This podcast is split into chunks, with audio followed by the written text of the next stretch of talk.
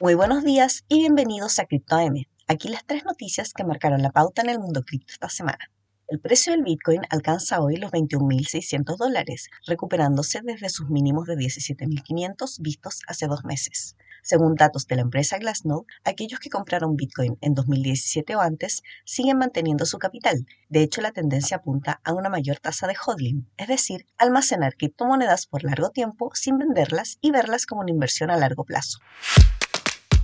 Crecen las expectativas en el mercado criptográfico a la espera de The Merge de Ethereum, evento que ocurrirá a mediados de septiembre. De acuerdo al Bitfinex Alpha Report, las opciones de Ethereum continúan eclipsando a Bitcoin y se sitúan en un máximo histórico de 8 mil millones de dólares. La principal ventaja de la actualización de la blockchain de Ethereum será una disminución considerable en el consumo energético de la red a nivel mundial y una mejora en la escalabilidad de los contratos inteligentes.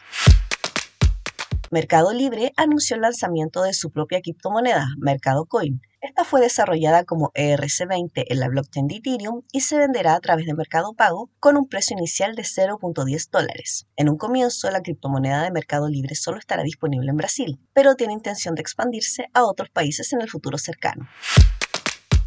Y eso es todo por hoy. Muchas gracias por escucharnos. Recuerden visitar cryptomarket.com, suscribirse para recibir notificaciones de nuevos episodios y seguirnos en nuestras redes sociales. Hasta la próxima semana.